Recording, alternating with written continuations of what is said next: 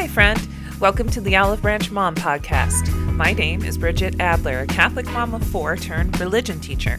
Each week, you'll hear interviews, tips, and strategies to grow in faith and find peace in the chaos, while we extend the proverbial olive branch from one spiritual viewpoint to another. Thanks for spending some time with me today. Now, let's jump right into it. What are we doing here, Bridget? Why, why are we why are we talking? What's going on? Well, first we can say welcome to the Olive Branch Mom podcast. Yay! Yay! I'm Bridget Adler, and I am having a co-host today. Would you like to introduce yourself? Hello, hello. I'm Amy Strauss. I'm friends with Bridget from School back in the day. Back in the day. And we're going to talk about the stillness diet. Yes. And first of all, talk about phone use. How about that? because phones are really just such an indispensable part of our lives now, but they also can be really uh, something that ends up t- taking over and kind of controlling our lives if we don't have it in good balance. I think the reason the um, stillness diet focuses so much on phone use is because, you know, as a little exercise, we talk about this in, in the book that we're writing, but you know, if you go walking, let's just look and see how many people are on their phones when they're walking dogs and cars, dropping off children from school. It's a lot. And this in combined with sort of unveiling your own phone usage, which I don't know if you want to talk about today. I don't know if you've done that exercise, but there's this horrifying setting on your phone where you can see how much you're using your phone, how many hours a week you're using your phone and what you're using your phone for. And it, we like to say that's like the first step of the of the diet and sort of like like looking at your relationship with your phone. Absolutely. And no, I was too afraid to look last night. but let me tell you, I have looked in the past and I was really shocked because when you think about what you're using on your phone, I was surprised at how much I was, I didn't think I was hardly ever on Facebook, right? But I checked it a few times throughout the day. Like usually I'll check it in the morning and see whose birthday it is and things like that. And I'm like, oh, I guess I am on there a little bit more than I thought I was. And of course, now I'm on Instagram all the time because I'm managing our social account. But yeah. I do spend an awful lot of time in messages and email, a lot of time in messages. Yeah. Because yeah. basically, we're always responding, we're always on, you know, we're always looking. Plus, I have like, you know, four kids that are in three different schools. So I'm like, I feel like I have to be like really on top of it in case there's any messages that are super important. So like, I, I personally don't like having to feel so tethered to my phone. And I also get like anxiety if I leave my phone at home by accident. Yep. Because that yep. is invariably the time that someone emergency calls me you know yeah. we need something urgent like right now your child's in the office they're sick you know something along those lines always yeah. seems to happen. And so like there's like a, yeah. an anxiety about being detached from my phone. Yes. We have a post called Your Phone is Your Ego. And the reason that that post is there is because the phone becomes what I've noticed is it becomes a part of yourself and you are outsourcing and sort of giving a what my my term you're giving away part of your power to the phone when you do rely on it so much for Googling things, asking things, finding your way, it's almost replacing um, part of your own, in my words, again, like your own power, your own intuition to just be with yourself silently and not have this thing that you're constantly sort of using. And I think we, we make up so many excuses on why we need the phone um, when really you can count on your hand the one or two times where someone has actually called you for something that was very urgent. It's it's frequently really rare. I think we, it's in the foremost of our minds because that's how our minds work. We're like, you're a mom, you got to make sure your cubs are okay. Like it's always, but it, it, but the phone sort of like plays into that need as a human, right? And it's using us versus the other. Or this is my perception. I think it uses us more than we sort of are using it. Right. And I feel like, you know, you hit on it with this when you mentioned silence um, you know, we're filling in all of our little moments with activity with our phone. It's like a compulsive, let me check my phone, let me see, because it's this, it's connecting to our brain in a way that's like feeding that, you know, addiction. You know, and there are silent moments where you could just sit and look around. You can be quiet, you can ponder, you yep. can have contemplation, you can connect with God, you can connect with the people around you instead of just silently looking at your phone in the waiting room or just any moment you know like all the the parents at school pickup are just you know looking at their phone not all of them but i mean you know they're waiting around they check their phone. And it's like these yeah. are the moments that people would have connected before. And you know we're kind of our generation you know we are kind of uniquely positioned having grown up in the 80s is, and 90s and we know what it's like to just never have had phones and needing to use pay phones, needing to just wait by the phone in case somebody calls. And I remember I was watching an episode of Magnum PI with my oldest son. And I think I told you this in like a phone call about how like the whole episode hinged around Magnum not being able to like get to the phone on time. Like he's like, oh my gosh, this thing happened. I gotta get to a payphone, you know, and then he's trying to call TC back at the office or wherever he's at, his helicopter office, and he's like, he's not picking up. You know, I mean, of course, now, you know, we would this like you even see movies and TVs where you'll see people's chats on screen, so you know, like they're like messages and back and forth. So it's like become such a fabric of our lives, texting and things like that that when someone calls me, I'm just like, why are they calling? This must be really a big deal. Or, or an annoyed, like, they shouldn't be calling me. Couldn't this have been a text? Like, this have been a text. Yeah. I think you're speaking so much truth right now. And I think we kid ourselves into thinking that it is like, um, oh, I'm connecting with people now via text message. And it's like, I'm not so sure about that. I also think of like the proliferation of like internet trolls and nasty comments on it. And I think to myself, like people are really, again, the phone's your ego. You're funneling that part of your brain that is all impulse, all judgment, all things that I don't think are really from us that are kind of from the world. You're funneling all that into the phone and it's going then out to the world. And I don't think that type of energy is really your true energy. And when you feed into the phone, it makes that part of your life grow. That's you know, there's something I'm sort of stuck on at the moment thinking about. Oh, it's a really interesting thing to think about for sure. Because, I mean, when you think about ego and phones, I, I mean, there, there's a, all a competition to have the brand new phone. Or, I mean, you look yeah. at people's pop sockets and their phone cases and the way that they're showing yeah. their personality, their, yeah. um, you know, their wallpaper or whatever, screensaver type things. It's just, uh, there's just so much customization available that it really can be this bizarre little extension of yourself. And, you know, I mentioned before, like that weird yeah. anxiety I get when I leave my phone at home or realize I don't have my phone. Well, I mean, why why is this a big deal? Because if it was a true emergency, like if I was like stuck on the side of the road, someone else would probably have a cell phone, you know, that I could use. Yeah. yeah. but yeah. I'm just like, I need to have this phone. It's like a sense of safety in a way. You yeah. know, like I can Google yeah. something if I need to. I can get a map if I need to. I can call my husband if I need to. You know. Yeah.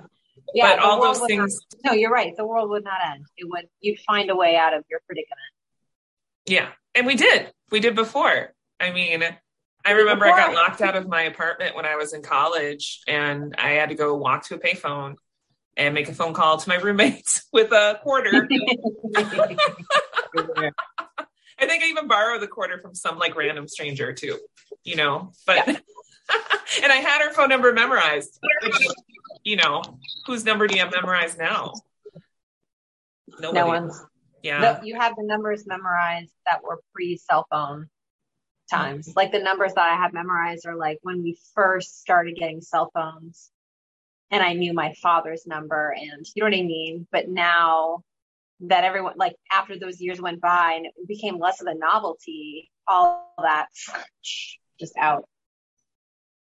Yeah. So absolutely. I want to get I want to I want to ask you. So I think what we have in sort of the draft now is like step one is like, you know, the usage statistics on the phone, which you can do to sort of, I think it's important to say like, state what you think your relationship to your phone is, and then look at the usage statistics and see how those two things how those two things are different or similar, or whether you were able to accurately sort of put a pin on how much time you spend on your phone. And then I think the second step is just after you have that information, then being aware of how you use your phone. So going from like, well, I'm just standing in line doing it to being like, oh, here I am in line and I feel like I want to look at my phone. Like putting a name to how you use it and just being aware of how you use it, I think is the second step in sort of addressing phone use within the stillness diet. Right. Cause I mean, it's really more purposeful that way instead of just like a knee jerk reaction and a time filler. And I think it's good to challenge yourself by thinking about, you know, asking yourself to make a real statement like, this is what I think uh, my phone use is, and then doing the reality check of it. And then yeah. again, going forward, you know, making kind of like your own statement about what, you know, what you want that to look like going forward, and then checking it again in the future and saying, did I, did I follow through on that? You know, where could I make changes? Where, you know, do I think that this is a good way of using my phone or, you know, maybe I need to adjust my expectations again or kind of my plans for the phone and the usage. But yeah, I do catch myself when I'm just like, hmm, I wonder if I should check my messages, you know, and, and I'm in a situation where, you know, I could choose to talk to somebody else or I could just enjoy something around me or, you know, let your imagination and your curio- curiosity go. Because I was reading um, an article or listening to a talk, I can't remember which, but they were saying like how kids, since we like are filling them up with so much media and so much screen time, depending upon your child, um, there's just like something that's more naturally occurring now than ever before. I mean, every restaurant you go to that isn't a nice fancy restaurant, basically, you know, there's a TV screen, right? There's just there's screens, mm-hmm. but how yeah. like kids aren't daydreaming as much. You know, we're not spending that time just kind of thinking to ourselves. And, you know, when you think about what's the last time you were daydreaming? So I think now that I'm aware of the phone usage, the moments that I want to reach for my phone, I usually resist.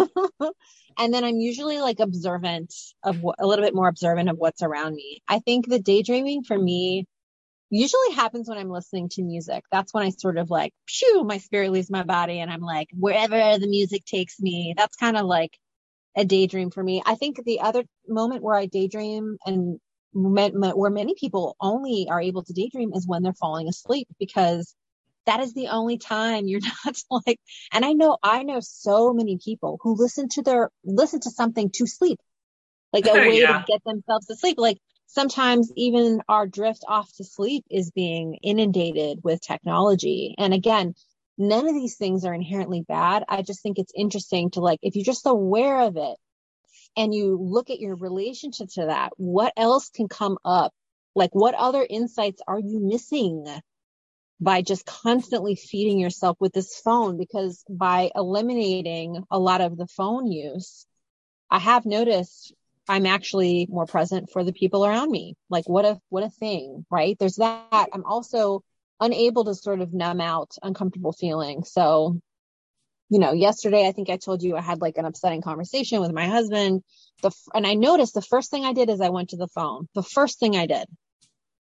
Look for text messages, look for emails, like anything to give that little dopamine hit of like to quell and calm the anxiety. And I thought that was very interesting. I'm like, oh, look at this is like I went right back to those like it's almost like a little mouse on a wheel like behavior of just like oh this feels uncomfortable this these feelings are uncomfortable i'm going to numb out i'm going to look for a text message and scroll through instagram look at the news anything ex- in order to not feel how i'm feeling right now right anything to distract yourself basically but the problem is is that the emotions don't go away you got to go no. through them and not push them away Correct. So it's just delaying the inevitable. yeah. but we all do 100%. it. We all do it. We, we all, all have it. our things, our numbing things, you know, yeah. and it's, yeah. I mean, I think, you know, another thing, filling our time too much with media use or phone use and whatever else, I think that affects creativity like a lot. I mean, I, yes, you, I mean, that's like the essence of creativity is brainstorming or um, daydreaming.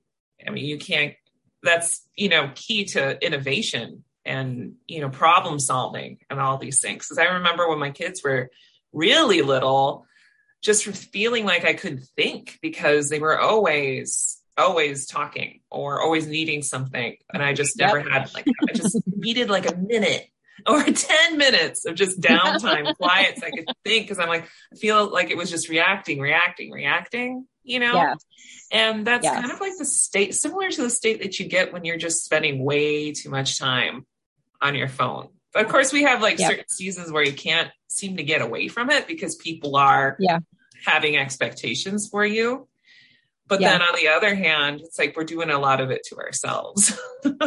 I agree. I think so often we blame or explain stuff that truly is out of our control. Like say your job requires you to be on call. All right. So there are very few jobs that really require that. You know, are you a doctor?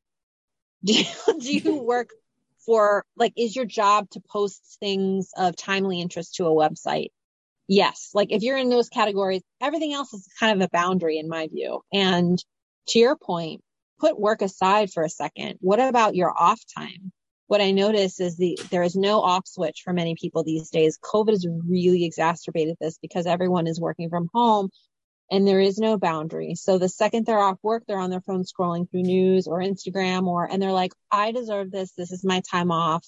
But the issue is is you are there is no break from the bombardment. You are, and it's all this, you're drawing all this energy into you. And then you wonder why at the end of the day you're exhausted. It's because you've not managed all of what you're taking in. Your ability to decompress and to numb is making you sicker. Or in my case, I'll just speak for myself, me, me sicker and just creating that anxious state and just amping it up more and more and more.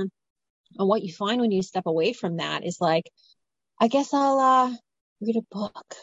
I take a walk. Like it's it's really funny how you sort of are like, oh, that wasn't that's like I don't know what that was, but it's not reality. This is reality. And I think the reason that you feel that way is because you're finally connecting to the present moment and you're not like away away looking at someone's like, you know, vacation somewhere. You know what I mean? Like you're actually present in the moment and you're not trying to escape.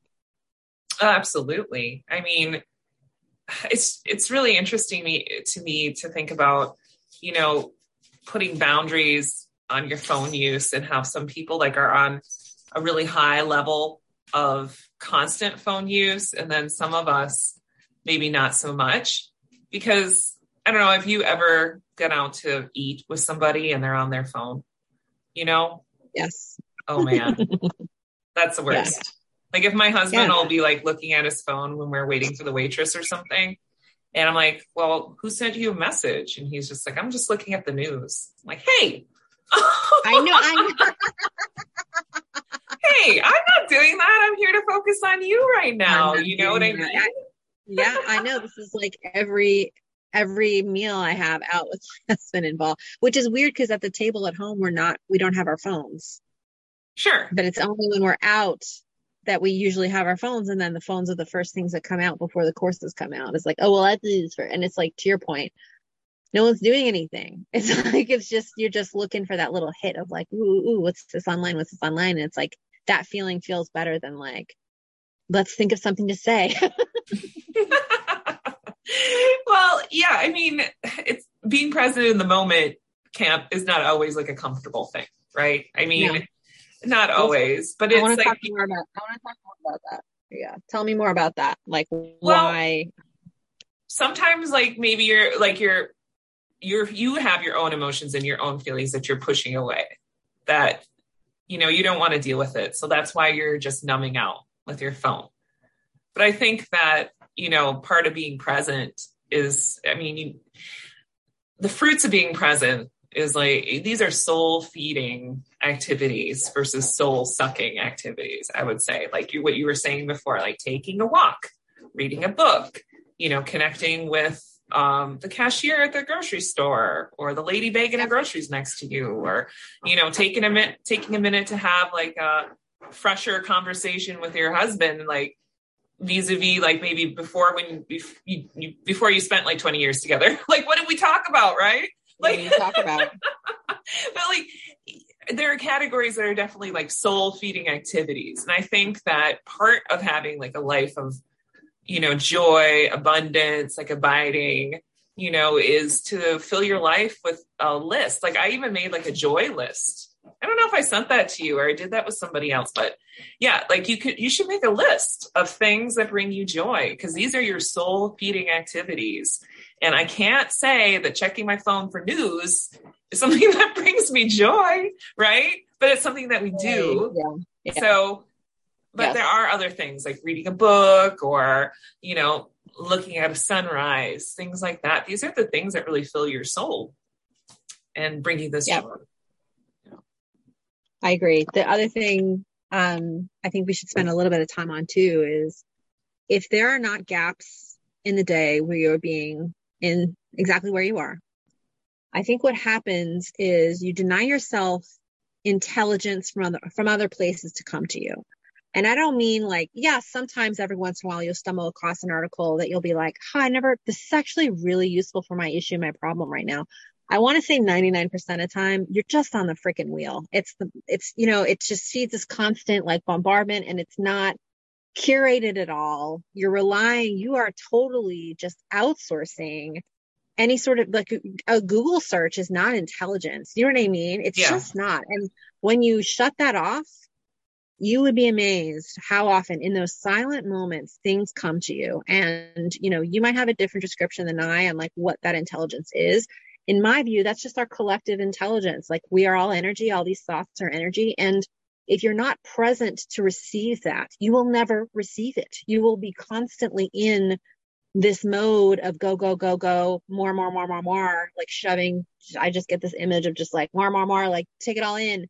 Well really the real food is outside of you. You know what i mean? And really tapping into that that universal intelligence you have to be silent. There's no other way to get it in. It's like you know that old adage about you can't fill a cup that's already full. It's that same thing. You have to empty it first right? And by emptying is when you are literally cutting off all the stuff that you feel like is not feeding you to your point and then allowing yourself to be quiet enough to wait to hear the still the still voice right? That's like maybe you should think about this. Like the tiny little things that come to you that you're like huh I, I never thought of my issue in this way or perhaps i should like little prompts to do certain things i think those don't come from text messages they literally come from inside you i think you know that can also be similar to the experience of wanting to hear god's voice in your life you know wanting to have that kind of connection with the higher power whatever that is that you believe in um, that always comes in the stillness. It always comes in the quiet. You know, it's not coming like a raging storm, you know, and it's definitely not yeah. coming from um, the tangle that I kind of envision in my mind when you think about getting online or looking at a Google search. It's like a tangle rabbit hole type experience. You know, it's meant to funnel you different places and to continue to capture your interest, whether it's of any value or not. It's just about yeah getting your eyes on the page, you know, yes. and that's why it's such a powerful thing to kind of fight against in your personal life because everything is yeah. set up against you. I mean, these things are like yeah. well tested to capture your attention and our human nature is just what it is and you know the psychology behind it and the realization of you know how to manipulate people's attention levels is just something that is well known to the people that are you know, creating this media for us. So, you know, I think it's a very like courageous and valiant thing to try to raise your awareness about it and try to have some kind of plan around it and also, you know, monitoring your own usage of it because again, like it really comes down to being for me, you know, being present and being able to have that time to really contemplate and ponder things and to look at things from a fresh angle to like reconnect with other people. And i mean i find like really you know there's a lot of joy and happiness in that and a lot of peace in that instead of you know feeling the pressure of okay i got to respond to this message you know? Yeah. I don't think it's like yeah. all that bad to say to people like listen you know don't expect me to, you know, have an instant response every time you message me. It just set yeah. up expectations, I think, and boundaries for yeah. people in your lives. Cause there's people that you know, I mean, they're they're there that you know are gonna get back to you tomorrow, no matter what you sent. And then there's people that are gonna be back to you in like two seconds. Like you know who they are. But yep. it's me. It's me. uh, and I think, yeah, you're 100% spot on. One thing you said really um, made a point really clear to me too. I think when people, so I have, um, I have a friend of mine that's going through a really rough time. She's in recovery and she's like, I just need to start working on my spirituality.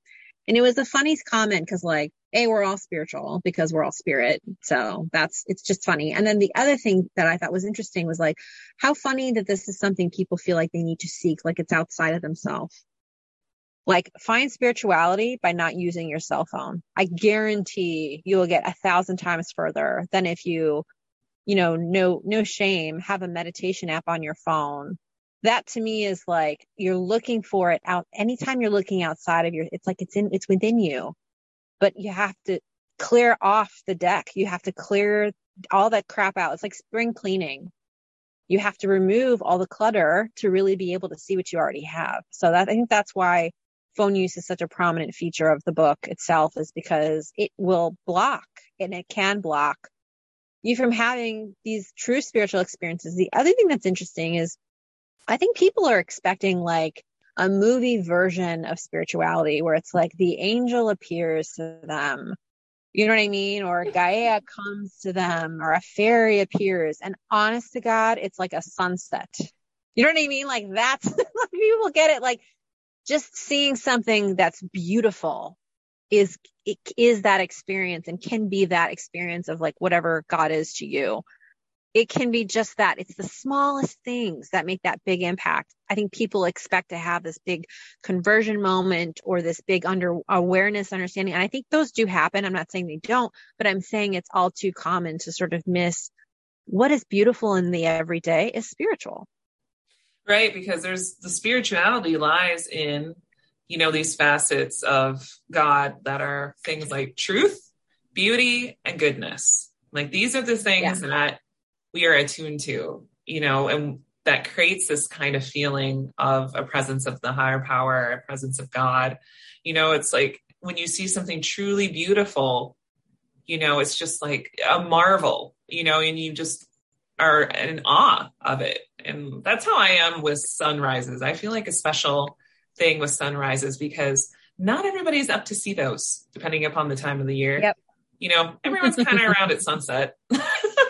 yeah. there's something a little bit more special and quiet and like renewing about a sunrise because it's like it's that assurance like the sun is going to rise again tomorrow. Yeah. You know it's yes. rising on all of us. It's like every day is new every day is fresh. It's just yeah. you know this is the day the lord has made. Let us rejoice and be, be glad. It's like that type of moment you know? It's like this is a day that's created for us. This is our blank page. This is our moment you know, I always have like these like, uh, you know, not every time I see sunrise, but I have that little bit of feeling like that when I see sunrises. I just don't get yeah. the sunset. Like the sunset's beautiful too. I love that too. Cause then I can marvel at, you know, the beauty that it's always a little different. It's always incredible. It's kind of like there's things that are created in this world just for our personal enjoyment, like flowers, roses. Like they don't have to be that beautiful. they don't have to be the mm-hmm. colors that they are to attract the, you know what I mean? That the yeah.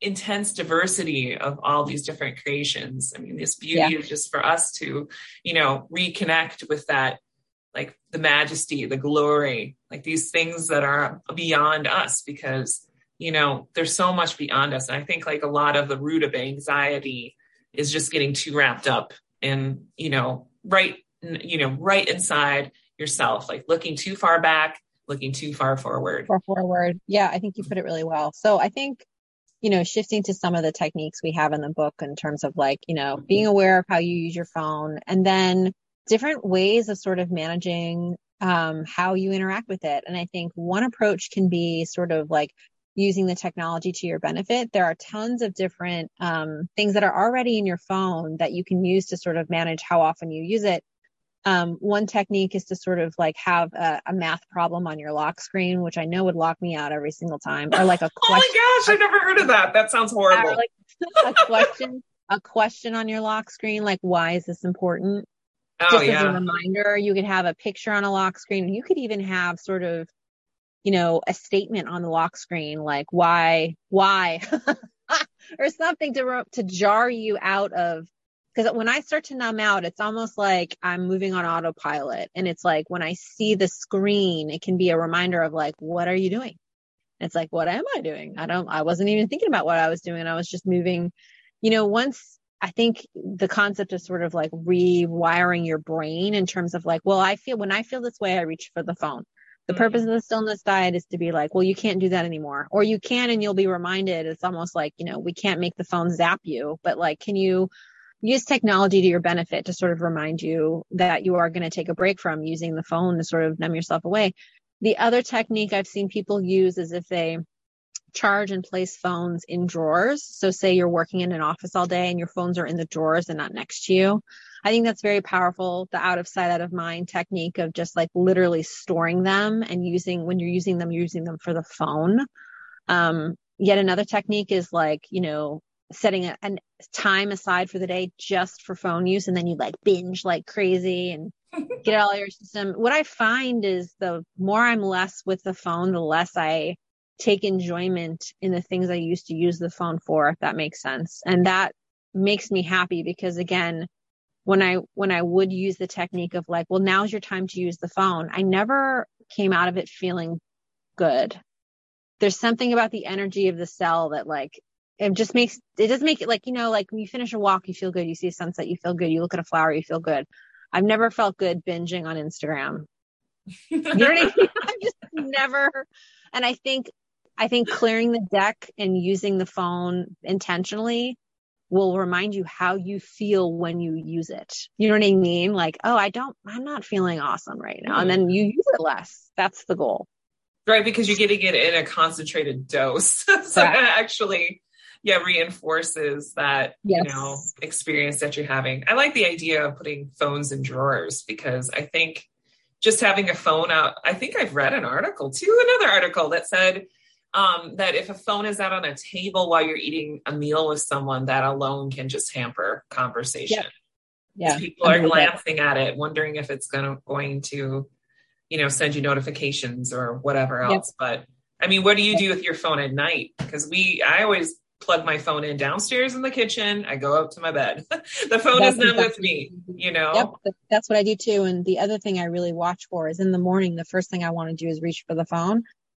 So what I do is I unplug the phones. Um, I, I don't look at them first thing. I do, I take care of what I need to take care of. And then I will look at them maybe like before breakfast for a few moments just to clear the deck then they go back in the drawer until I need to use them again. But yeah, I think waking up to look at a phone immediately, again, what, what are you bombarding yourself with the first thing in the morning? The first thing in the morning, you can't hit yourself with that stuff first thing. So I really try to build in some time for, I do my meditation. I do my, you know what I mean? I do my convening. I convene, right?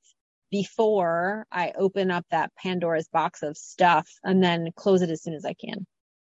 Well, it's, yeah, I mean, I, I think morning habits are super powerful. I mean, this is like how you set your day. I mean, even just making your bed alone can make you feel like you accomplished something first thing in the morning. You're left with something neat that looks good when you return to your room. It looks good. You know, it gives you a sense of pride or accomplishment that's maybe subtle, but it's there. And I think, you know, having good morning habits in terms of how you handle your phone is something people don't really talk a lot about. I mean, you'll talk about, okay, morning prayer habits, like, or morning devotional or morning meditation or, you know, the first cup of coffee, like the, you know, just these initial moments in life. But I don't think that the phone is getting into like as much of that conversation as it should. Right. Because, uh, you know, yeah. I was doing, I'm doing this Bible study right now with a couple of friends on um, priorities. And um, the the author was bringing up how when you you know reconnect in the morning in prayer or bible study or whatever else that your your spiritual practices are this is a way of re- reinforcing your identity which I thought like, whoa, your identity. Yes, because like, you know, if you're a Christian, your identity is like, I was created by God, you know, with a purpose, with a plan. You know, I I'm a beloved child of God. You know, this is my true worth. Like you are rejecting the lies that are out in the world about what's important. Like you are connecting with what is really important. You know, like your soul, your heart, you know, yourself. This is like the true self care, right? It's not like taking a bubble bath. You know what I mean? Yeah, your self care. Yeah. Yes. I totally and and and the concept of displacement is so strong here. I once had a colleague who had such an anger problem. And I remember him walking around with green tea one day and I'm like, well, what are you doing? And he's like, oh, it's, I, I read this thing that said, you know, green tea really helps control anger. So I bring this up because it's funny. It does? I'm to try. it, it, it, it reminds me of, um, you know, like a famous meditator who's like renowned for meditation who um, is an alcoholic or checks his phone obsessively at, at, stoplights. You can be knocking it out of the park in an, in a one like one spiritual level of your life, like oh look at I'm just world renowned and I'm just such a great meditator. But if you live your life that is it that is with your head out of the cloud, you know what I mean? You're not really connected. You're not grounded here. You are off somewhere else. You are numbing. You are doing this and that you can't help but address you will never address the, the issues that you're working on. Drinking tea, green tea does in its in and of itself do nothing for anger. Anger is an inside job. So it's like that's the other thing i see happening with the self-care conversation is like try a hot bath at the end of the day. It's like unhelpful. How about leave your phone at home? How about that? Like or or even once you've done that like that is just gonna it's not like i said it's not good or bad but it will clear up so much for you. You know what I mean? So much. Even just the pinging of the notification. That alone, just just mm-hmm. being around people who have that gives me anxiety. It's not even my phone, but it's just like the feeling of like, come look at me. It's like, no, phones yes. don't tell me when I look at them. I decide. I I'm in control, but like you are ceding control when you give off so much of your physical life to this device. Well, usually if I download an app for something that I need, then uh, they'll ask me, "Do you want to allow notifications?" And I think, no, no. I don't want you to notify me. I don't need any more. I don't need any more. People are overwhelmed right now with this, with the input because, you know, they were before, but even more so now since Correct. the pandemic began because yep. we're just we moved to another level of um, acceptable communications. We're doing so much more um, you know, webinars and Zooming and online meetings and just exchanging things via email that, you know, I mean, let's just face it, like human beings, we've evolved, but we're just, we're still the same people that just needed to like rise with the sun and, you yeah. know, slowly accomplish these physical tasks throughout the day. It's like our brains and our bodies are not ready for this level of input that is just like unprecedented now since it is unprecedented. You know, I, I, I don't feel like we've evolved enough to match the technology of the phone. I feel like the technology has grown more than our consciousness or evolution can match. And I feel like sometime it will catch up, but I think it's up to us to establish a boundary there and to figure out how we're going to interact with it. Um, the other thing that I was thinking of when you were sort of discussing this is like, you know, I think you grow to appreciate your phone more when you use it less. It really is quite an exceptional thing. Here we are recording this for people on a phone. Like it's amazing. And, and when you use it less, I think like the Marie Kondo of like this, like I kind of appreciate you more phone. Like you get me places, you keep me in co- contact with my grandma, you look at this photo I can just take. Remember when we had carry around cameras? Like any oh, like remember when the, like you wouldn't take a camera to like when yeah. you would go out with your friends because yeah. it's too expensive. You'd be worried yeah. to get broken or lost. Yeah. now we're carrying Correct. around these like you know thousand dollar phones, giving well, them to children. That too. The phones ha- like it d- carry such a hefty price tag now, and obviously phone companies, it's in their incentive to sort of like all these data plans and stuff, you know, you can save a considerable amount of money by changing your relationship to your phone. You will not have to be on these unlimited data plans. You will not need the latest phone, right? Because you'll be able to sort of manage your relationship to it. there are benefits to sort of recrafting your relationship to it, uh, absent the ones where you're actually finally open to getting, you know, cutting off this overwhelming wave of, in, of input from everywhere. You'll be able to sort of, I think, live calmer and happier. But there are there could be some significant financial benefits to sort of changing that relationship. Mm-hmm. Yeah, I mean that's a really interesting thing to look at for sure because, you know I had a phone for years and years and years.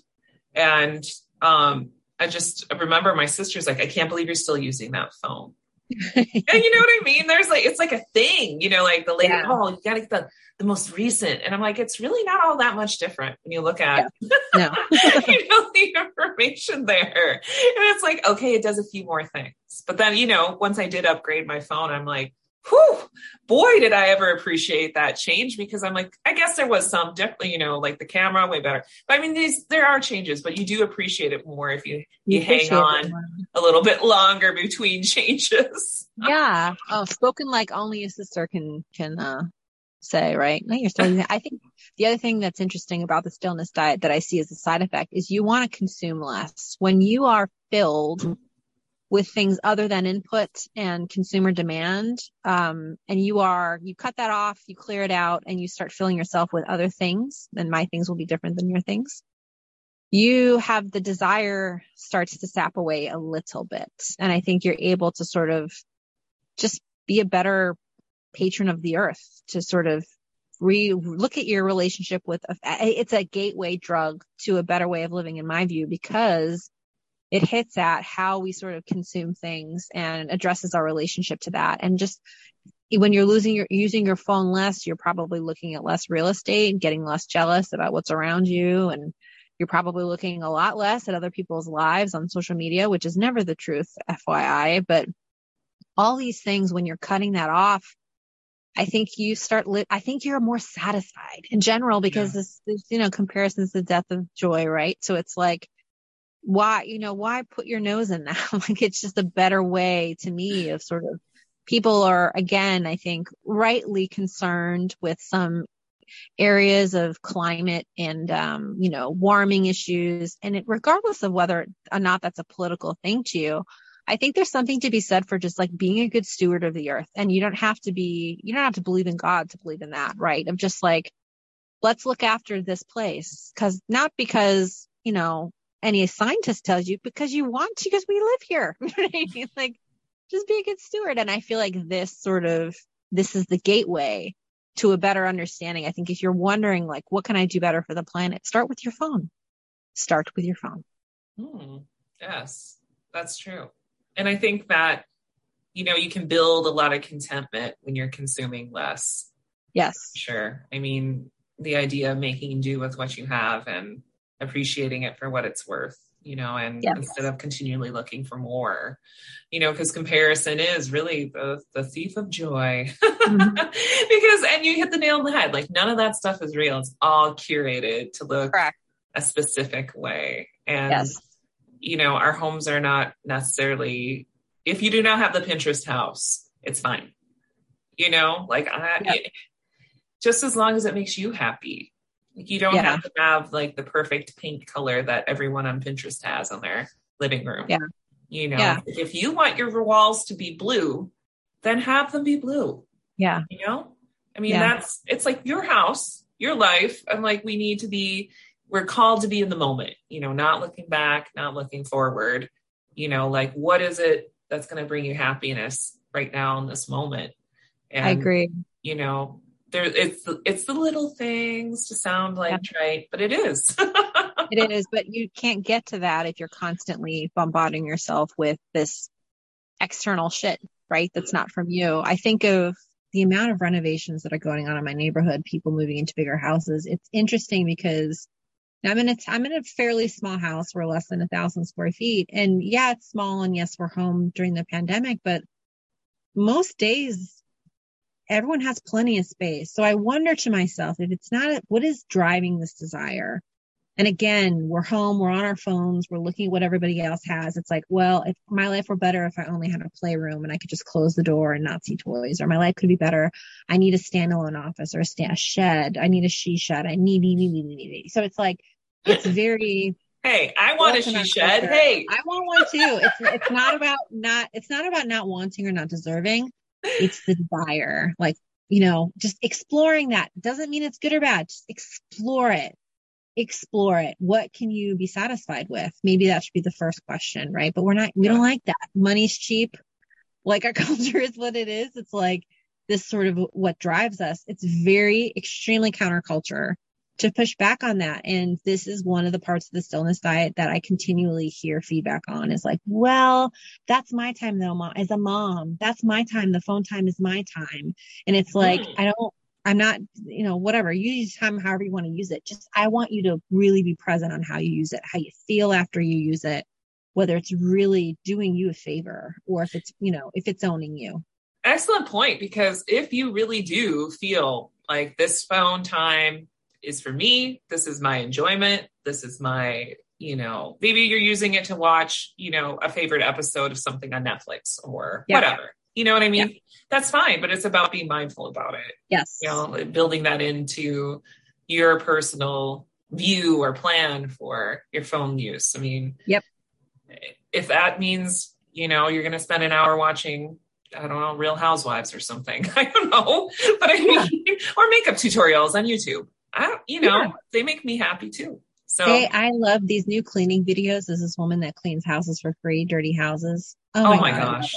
I love it. It's so much fun. I learn new cleaning tips from her. So Oh. again, use the use and use this technology to your benefit. There's no reason to be a monk in a in a temple somewhere or like in a cave somewhere. Like you're meant to in, interact with the world, be up on technology, enjoy it, but enjoy it setting the boundaries for it. Don't let it set the boundaries for you. Because again, these these I think of a slot machine when I think of a cell phone. It is engineered to draw you in. That's the technology behind it. You will never win.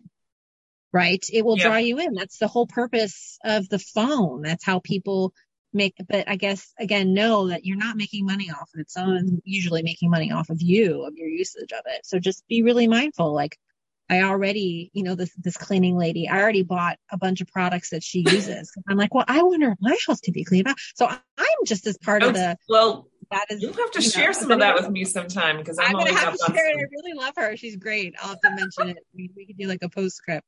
I just think she's amazing. But anyway, so I'm part of the culture, the consumer culture of like, I think I'll try this Power Puff and see if I can shine up that uh, that kettle. But again, like we all have that. That's part of life and living. And that's actually what makes human being fun is that creative. Like I think I'll do that. Yeah, that's fun. We should preserve that. But again, make it work for you. Mhm. Yeah. I mean, it, it really is about making some mindful decisions about your time because you have a certain amount of time, right? And everybody says, I don't have time. I don't have time. I don't have time. But it's really about um, what are your priorities? Yes. Because we all can squeeze in a minute or two. And I think there's a temptation to think, well, if I can't devote a full 30 minutes reading my Bible or sitting in meditation or blah Yeah. blah, you know, whatever it is, then I'm not going to do it. Like that, that is one of the major blocks that I'll tend to have. It's like, well, I want to have set aside time, and they're like, oh, I only have five minutes, so I'm not going to do it now. And then it just gets pushed off and pushed off. Kind of like working out is kind of like that too. Yep. you know, like I need to find a better time. I'll do that later, and Yeah. then later doesn't come. So No, I mean, and then- there's value in just having like a few minutes here, a few minutes there. Like these things build upon themselves. It's like that habit building kind of part of, you know, self care or whatever else. You know, it's like slowly built too. Whenever you don't think you have time for something, look at your cell phone usage. Like, and I will, I will share, I, I like about nine hours a week, nine hours. That's a lot of time. When I think of like, when I think of my goals, my joy list, and I think, when can I fit this stuff in? And I look at that nine hour, I'm like, well, you know what I mean? It's, and again, the nine hours isn't on a block. It's like waiting for pickup, waiting for the onions to brown, waiting for, but like it's less about what I want to do. And it's, I, I think, I think it's just more like, again, like maybe just appreciating myself more where I'm at right now, maybe not seeking something out, or maybe being like, well, instead of picking up this phone, I'm gonna, like, I'm definitely reading more. I'm definitely playing with my child more. I'm definitely like, those are valuable things, right? So if that might not be on your list for like me time, but at the same time, like, I don't know, they might make you feel better. Yeah. I mean, these are our memories we're building. These are the things. And, you know, when you ask elderly people when they're looking back on their lives, you know, yeah. what mattered, it was relationships. oh you man, know? that's such a killer. It's so hard when you're like, I want some me time. And then you think like, uh, again, it's, it's important. I think for women, it's very under, it, I think it's acknowledged in our culture, but, um, it's very wrapped up in this like mommy needs her wine. And i'm like eh that's not for me. You know what i mean? It's like not as a sober person i don't relate to that. But i think it's like the culture acknowledges it. I don't think we've solved it yet. I think we're still far away from really understanding how to give people a sense of freedom in their daily lives and a sense of satisfaction and pleasure. Well i mean we all have kind of a different level of wanting and needing alone time. I mean your personality dictates that. I mean i like a lot of I'm I'm, I'm kind of like in the middle. You know, I still desire or need like my own quiet alone time because then I start to feel overwhelmed. But I also am very social. So I, yeah. I seek out a lot of engagement too. But yeah. like it's the continuum. So there's some people out there that like can survive on very little alone time. But it's, it's hard when you are in that state and you know you have to cultivate little pockets of it for yourself. But Correct. true, yeah. like restorative alone time is not, you know, going down a rabbit hole of Google searches or looking at somebody's Instagram page and feeling bad about your house. Correct. Exactly. And I, you've hit on something that's really important. I feel like people wouldn't, maybe we wouldn't feel the need for such alone time if we were not filling every waking moment with the phone. Just capturing those moments of presence might fill us and might exhaust us less than constantly seeking to alleviate boredom in our lives, numbness, unpleasant feelings. Maybe yeah, the mean, desire to run away would not feel so compelling if we were able to like draft that new or craft that new way of being. I think that would be a really interesting experiment to take a week and see. That's what this is about. well, I mean, specifically about people, when you think about people that feel like they need more alone time. Yes. You know, like and you're an introvert or something, you know, yeah. and that's a specific thing where you're like, you know, I just need more time for me, you know, or just like quiet, whatever. But mostly like feeling overwhelmed by, you know, if you have small children, that are in need of you constantly.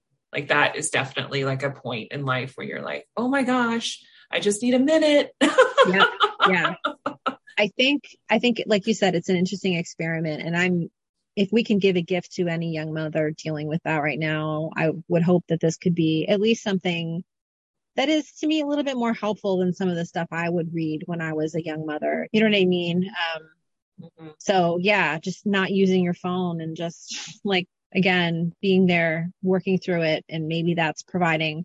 Obviously, nothing's as good as being totally by yourself, but to your point, season certain seasons of life that's off the table, and you just have to roll with it. So it's like, how do you roll with it in the way that's going to set yourself up for success? Right, because eventually this baby's going to grow up, and he or she will be like, "Goodbye, mom. I want you to get yeah. away from me."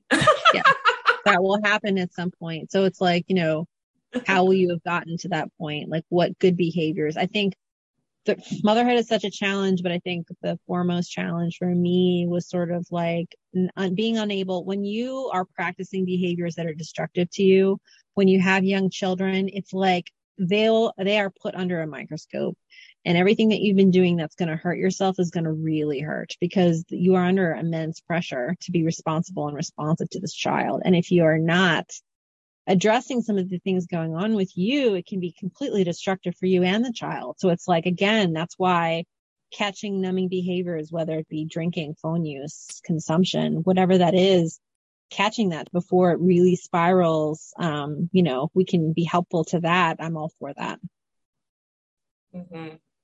Yeah. I mean, cause it's really just overall a benefit. Cause I mean, people think that they can do certain things and it's not affecting those around them but it really does have an impact. And it really like the the legacy that you leave leave your children when they're independent and leaving your home and everything. It's like slowly built day by day by your everyday habits and witness.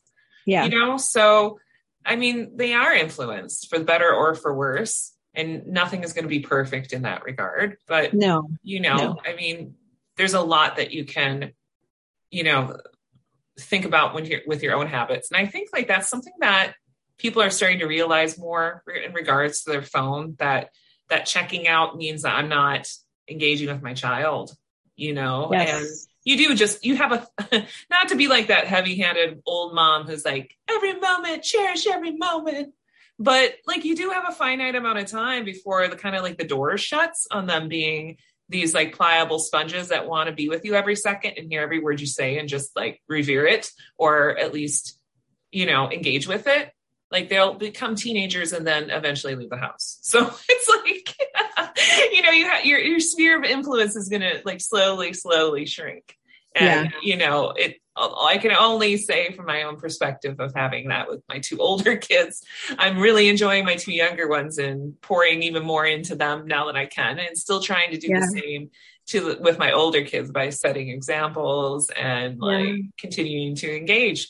But you know, you are coming from a completely different perspective when you are an older parent and you're looking at back and you're like you're looking back yeah yeah well and then you hear them regurgitate something that you would always say yeah, that's always embarrassing. Whoa.